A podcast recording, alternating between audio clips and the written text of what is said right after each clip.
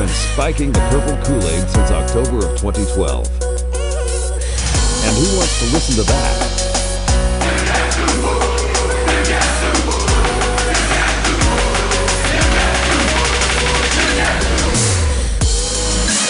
It's the Amadio Podcast. And now, here are your hosts, Grant Tommy and Doug Rochelo. Into another episode of the eMaudio Podcast. I am your host, Grant Tommy, GT Cat on Wabash Station. Uh, but this this episode, once again, I do not have Doug as the co-host. We are still doing interviews, and uh, my next guest. Uh, this is sort of uh, this, this much like Black Friday kicks off the holiday shopping season. This time of year gets extra busy for my next guest, who is a college football writer for FootballScoop.com as well as College Football Talk, part of NBCSports.com. Zach Barnett, welcome to the show. Thank you for having me. Well, well Zach, we'll, we'll start a little bit with like kind of the intro. I- Just how what what is this time of year? What does it mean to you this time of year? How, do you gear up? Do you have to get emotionally prepped? Of course, I know you have your uh, um, nuclear winter story that you always sort of is, is like the beginning of the coaching carousel. What what is this time of year like for you over at FootballScoop.com? You know, that's a good question. Um, when I first started here, uh, I've been doing this since 2012, so this is, I guess, my uh, my seventh uh, coaching carousel. And yeah, nuclear winter is kind of a good uh, uh, way to, to get those gears turning about what might happen and, and what uh, what ways to prepare. Um, you know, I, I'm married with three kids, so um, the first year or two it was kind of an adjustment because um, I work from home, so sometimes I'm I'm on the couch watching movies, and then I'm up, you know, at, at a moment's notice with really no explanation. So, uh, luckily, my my family, uh, my wife, are, are are are understanding about it at this point. So it's uh, you know, a good explanation is on, on Halloween night we were about getting ready to uh, go uh, trick or treating, and then Maryland announced that DJ Durkin had been fired. So we, we had to hold off on, on that for, for half an hour while I, while I dealt with that. Yeah, certainly the uh, the boss man who gives me this opportunity to have this podcast, Tim Fitzgerald at GoPowerCat.com. I always forget to lob out my gratitude in my intro. Um, can certainly relate to that. I mean, that is the life of a sports beat writer, if you will. I mean, I know your job's not necessarily that, but still sports journalism. Um, I love the nuclear winter piece. It's a little bit of a satire, I know, kind of a tongue-in-cheek piece, but it's always the um, you know, on websites like GoPowerCat.com that are so focused on around recruit college football recruiting, that is not something I usually get into. But this time of year is what I love geeking out about. I guess I've I've joked that I guess it's college football matchmaker season is what I call it. It's as as males, uh, I think it's a, a, our excuse to try to set someone up on blind dates, you know, and fantasize about who might land where and in how it might might be a good fit or might not be a good fit. So, kind of one of the other names that kicked off the coaching carousel season was Les Miles at our rival down the road there in Lawrence, heading to Kansas. And so, Zach, I'll ask you um, first off, what how would you grade the hire? But also, like in your circles, what are other people saying about that hire? Um, I would I would give it a a, uh, a C uh, if we're trying to be generous. Um, we're waiting. It's been uh, what a week and a half now, and Les still doesn't have his his offensive coordinator yet. So um, gonna hold out a, a full grade until he he starts hiring his staff. But I I don't really like the hire. If I'm a K State fan, it, it doesn't really worry me. Um, he you know, he, he was he passed by at LSU because he refused to adapt. But he's kind of paid lip service to to that idea since he left there. But I'm kind of afraid for Kansas's purpose that he's going to try to adapt in the wrong way and just like uh, I'll go get a spread guy. And if you're Kansas at this point, you're not going to outspread you know, the ultimate air raid conference. So if I, if, if I was him, I would have gone to a triple option. Not not just because it's a gimmick and it's fun, but I really do think you could hit uh, the the conference where where it hurts at this point in a similar way that the air air raid did 20 years ago, you know, and use you know scheme to to mask a, a, a talent gap. So it doesn't look like uh, Kansas can do that. I think this is just kind of a buddy hire. Jeff Long tried to hire Les Miles in Arkansas back in 2013, and ended up just getting Les a, an extension and a raise there. So I, I, I just think this is a comfort hire, and it's not one that, that, that really scares me if I'm if I'm a K State fan. And so, uh, uh, you know, if the people you talk to are they they kind of saying some of the same things? Yeah, I think there's a whispers starting to go around at this point that he doesn't really have his staff together. I mean, Mack Brown, um, you know, was introduced yesterday and just hired Tim Brewster today. So uh, Mack's hitting the ground running, and, and Les uh, hasn't really done that yet.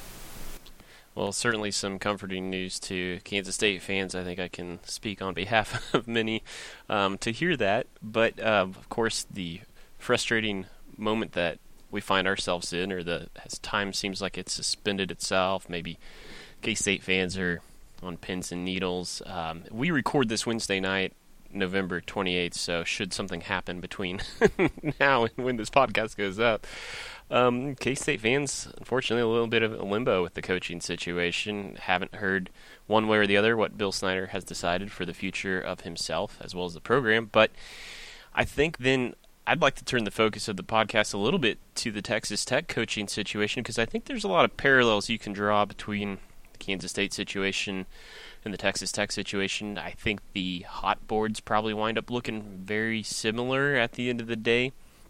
Um, but Zach, what I I think before we kind of dig deeper into the Texas Tech situation, um, I'm just kind of curious because I know you're far enough of a outside perspective. You're not you're in the Big 12 footprint, but not necessarily uh, have have ties too close to any one particular Big 12 program.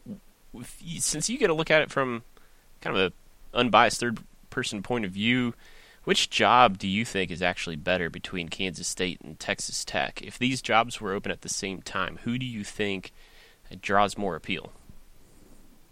I, I really do think it's, it's K State at this point. Um, I think that uh, um, you, know, you tried to draw parallels between K State and Texas Tech. Seth Littrell is uh, has been mentioned uh, for both, but um, you know, just uh, based on conversations I've had with people, I think if you if you were to place both offers in front of him, I think you would take the K State job. And you know, part of that is is geography playing to uh, to, to K State's advantage because he he's from Muskogee, Oklahoma, so it's it's closer to home at K State than it is at Tech. But obviously, you know, he he worked at Tech in the past. Um, you know, I'm not going to come out and say who, but I do know of uh, of one um, sitting Power Five head coach that I do think would be highly interested in a K State job should it come open. And you, you know, we're not really hearing that type of talk for the Tech job. Well, that's uh, gives me excuse then to skip forward to uh, what was slated as question four for you, which is the Seth Littrell question. Um, which first off, you know, on Wabash Station, the the premier message board for GoPowerCat.com, I did share your article you wrote two years ago when North Texas hired Seth Littrell. Fantastic article, by the way. Um, and, and so, since I know you are very close to that North Texas situation, um, what what do you think it is about Seth Littrell that makes him attractive to Power Five schools outside of ob- the obvious reasons the the wins and loss column going having posted now two back to back nine win seasons. What what maybe is the next thing that makes Seth Littrell the most appealing candidate for some of these schools? I think the fact that he's gone out and done it. I mean, we we're seeing, you know, we touched on this with Les Miles and uh, and Mack Brown. We're seeing so many uh, schools opt for for guys that are proven to be the less risky ones, while um, you know some some hot maybe hot coordinators maybe haven't gotten opportunities that they they may, might have gotten three or four years ago. So the fact that he's come out and done it, proved himself at North Texas, he's made you know North Texas cool, which to think that North Texas could be cool, you know, however cool it was, you know, it would have been unthinkable at the time he got there. I mean, North Texas went one and eleven and lost sixty-six to seven at home to an FCS team on homecoming. the year before he got there. So that's where the, the program was at that point. And now, um, you know, they got they went nine and three this year and underachieved. You know, they really, you know, they'll tell you they really should be twelve and zero at this point. Um, I think you know he he uh, immediately improved when he got there, going from one win to five, and then it wasn't satisfied. He he made some staff changes, which I think showed maturity for for a, young head coach to do, and then those staff changes uh, paid off well because he uh, changed the defensive coordinator, changed the special teams coordinator, and both of those positions are now strengths of the, of the team here in, in year three. So, and then he he's shown vision. You know, their uh, their social media game is, is well above you know where it was before. It's you know one of the best in in Conference USA. So I think he's he's more than just a guy that that can you know call air raid plays and, and look cool. I think he's he's a well-rounded head coach at this point. And Zach, just for uh, full posterity, I I think I remember the story right, but I don't want to get it wrong. For the listeners, can you can you tell us exactly your your ties to the North Texas program? Yeah, I, I do have. Uh, my dad uh, went to North Texas. My my my mom uh, went to North Texas. Uh, so just about everyone in my family, uh, except for me, went to North Texas or has some sort of relationship there. Uh, I worked there briefly out of college, and then my dad does uh, North Texas radio uh, play-by-play for them right now. So um, I am uh, closer to that program than I am just about any other hobby for obvious reasons.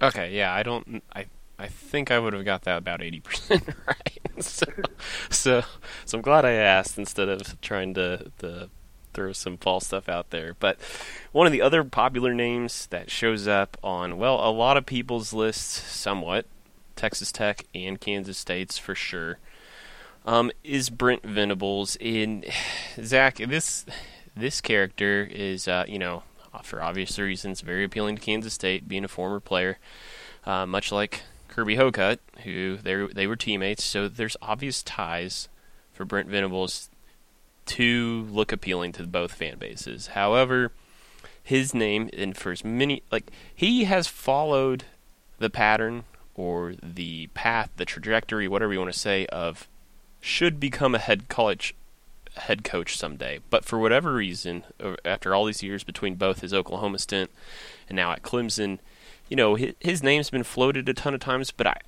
in my recollection, really as close as he ever got to being considered halfway serious for any job. I think he got. You can correct me if I'm wrong, but I think he got an interview actually at Arkansas last year. But I think that's about it, and we're talking about a success um, background of you know, you know, since almost 20 years now. So I guess I would be curious to ask you, knowing how dialed in you are to the coaching search, coaching carousel, this is what you do. What do you know, if anything, about Brent Venables that would point to? Is he really ever going to uh, pursue a head coaching gig? I mean, we all saw those comments that he had at the press conference this week. So, is Brent Venables really a viable candidate for anybody? Um, you know, so much of this stuff is is about timing, timing and fit, and um, I, you know, I think the, the, what he said publicly kind of says it all at this point. Is that he, he made a promise to his son Jake, who's a freshman linebacker for for Clemson, sold him on a dream, and doesn't want to turn around and leave and make himself look like a hypocrite. Now, would that, uh, you know, that that's not exactly him, you know, uh, signing his name in blood to it, but I do think that it's, uh, you know, obviously Brent's not a guy that's going to job hop. Anybody knows that he's had two jobs and however many years it's been at this point. So he's going to be very judicious. I do think he would be uh, highly interested in the K-State job, but if it were be, to be presented to him, you know, tomorrow, um, I, I do not know that he would take it just because of uh, you know the, the family factor and the, the fact that his son's on the team. Yeah, and if, we want to talk about a third job um, before Oklahoma, he was uh, linebackers coach at Kansas State uh, took over the defense after Jim Leavitt left, and uh, a lot of Kansas State fans were reminded this morning, thanks to one David Ubben, about 1998 and the tragedy that was in the TWA Dome that I was at. Um, you know, Brent Venables had announced the uh, well, Coach Bob Stoops had plucked a lot of that staff prior to that game, and that was public knowledge. And a lot of K State fans, right, wrong, or indifferent, like to think that that was a distraction in game prep heading up to that game. But nonetheless, um, like like I said, he took the place of Jim Leavitt, and that seems to be another popular name. Again, once again, we're trying to draw parallels here to an actual coaching search at Texas Tech and a prospective coaching search at Kansas State. Um, Jim Leavitt. So, you know, obviously there was that time frame of Mike Leach, Jim Leavitt, and Mark Mangino all kind of getting publicized for their harsh treatment of players for, for very different reasons. Do you think with Jim Leavitt that has now that we're so far removed about a decade now that that's really off the table in the eyes of a lot of these um, athletic directors and then uh, just kind of finish up with where do you think the Texas Tech job search kind of sits at the current moment? Um, I, I, I do think it's going to be a factor just because you know, something like that is going to follow you around for as long as you're you're you're in coaching. So it, it, I guess how how big of a deal it is, I guess the mileage uh, varies depending on who's the AD. Um, excuse me. Obviously, Kirby Hocutt, you know, played for Jim Leavitt at K State, so he's going to know him better than than just about anybody else. And you know, there was a report today out of the uh, the Lubbock Avalanche Journal that said that uh, Matt Wells looks like the top choice for him at the the Utah State coach looks like the top choice at, right now at Tech. I continue to hear that it, that it, it's going to end up being Jim Leavitt. Uh, will it be? I don't know. But if you were to, uh, you know, uh, force me to put money on money down on somebody right now, I think it would be Jim Leavitt. So if we're talking about a potential K-State search, you know, opening up, you know, by the time this podcast is released, I, I do think there's a possibility that he'd be off the table. Wow, that's uh, hard news to, to hear, tough news to swallow. He's personally, for me, one of my, my top candidates. But um, Zach, I think that's uh, kind of a tr- tremendous note to to end on. But before I let you go, I do kind of want to give you the opportunity to kind of tell us a little bit more about Football Scoop. Obviously, it's a great place to to catch the tab at the top of the screen, the Scoop, for updates on the current status of the global picture of the college football coaching search coaching carousel. Um, but I also know you guys obviously do many other things besides just the coaching search. There's um, strength and conditioning and, and, athletic directors and football operations stuff. You guys give out awards. Tell us a little bit more about Football Scoop and what in what it has to offer. Yeah, we. Uh, um, I, I tell people that that don't know that don't know anything about football or whatever that it's kind of a trade publication in blog form, but it's I mean it's really more than that. We you got Coach of the Year awards. You know, we we track changes, everything from high school to, to DFOs to strength and conditioning coaches, and then we uh, um, Doug and I who do the articles. You know, try and you know give you a reason to come back each and every day with you know entertaining, informative stuff. So you know, people always ask, you know, what do you do in the off season? And, and I always kind of chuckle that there is no off season in college football. There's always something going on, whether they're playing games or not. Well, guys, go to check out Zach's work on footballscoop.com, also college football talk, part of NBCSports.com. You can find him on Twitter at Zach underscore Barnett, and that is with two T's. Um, that'll do it for this episode. Zach, thanks, thank you for your time. Thank you for having me, Grant. I, I appreciate you uh, reading and sharing my stuff. Yeah, well, it's, it's, my pleasure to have you on. This is only the second time I've interviewed you, but I've, I've admired your work from afar for, for quite some time, and uh, definitely uh, this time of year, a trusted place to uh, to have on your, your quick links. So that'll do it for this episode, and until next time, peace out.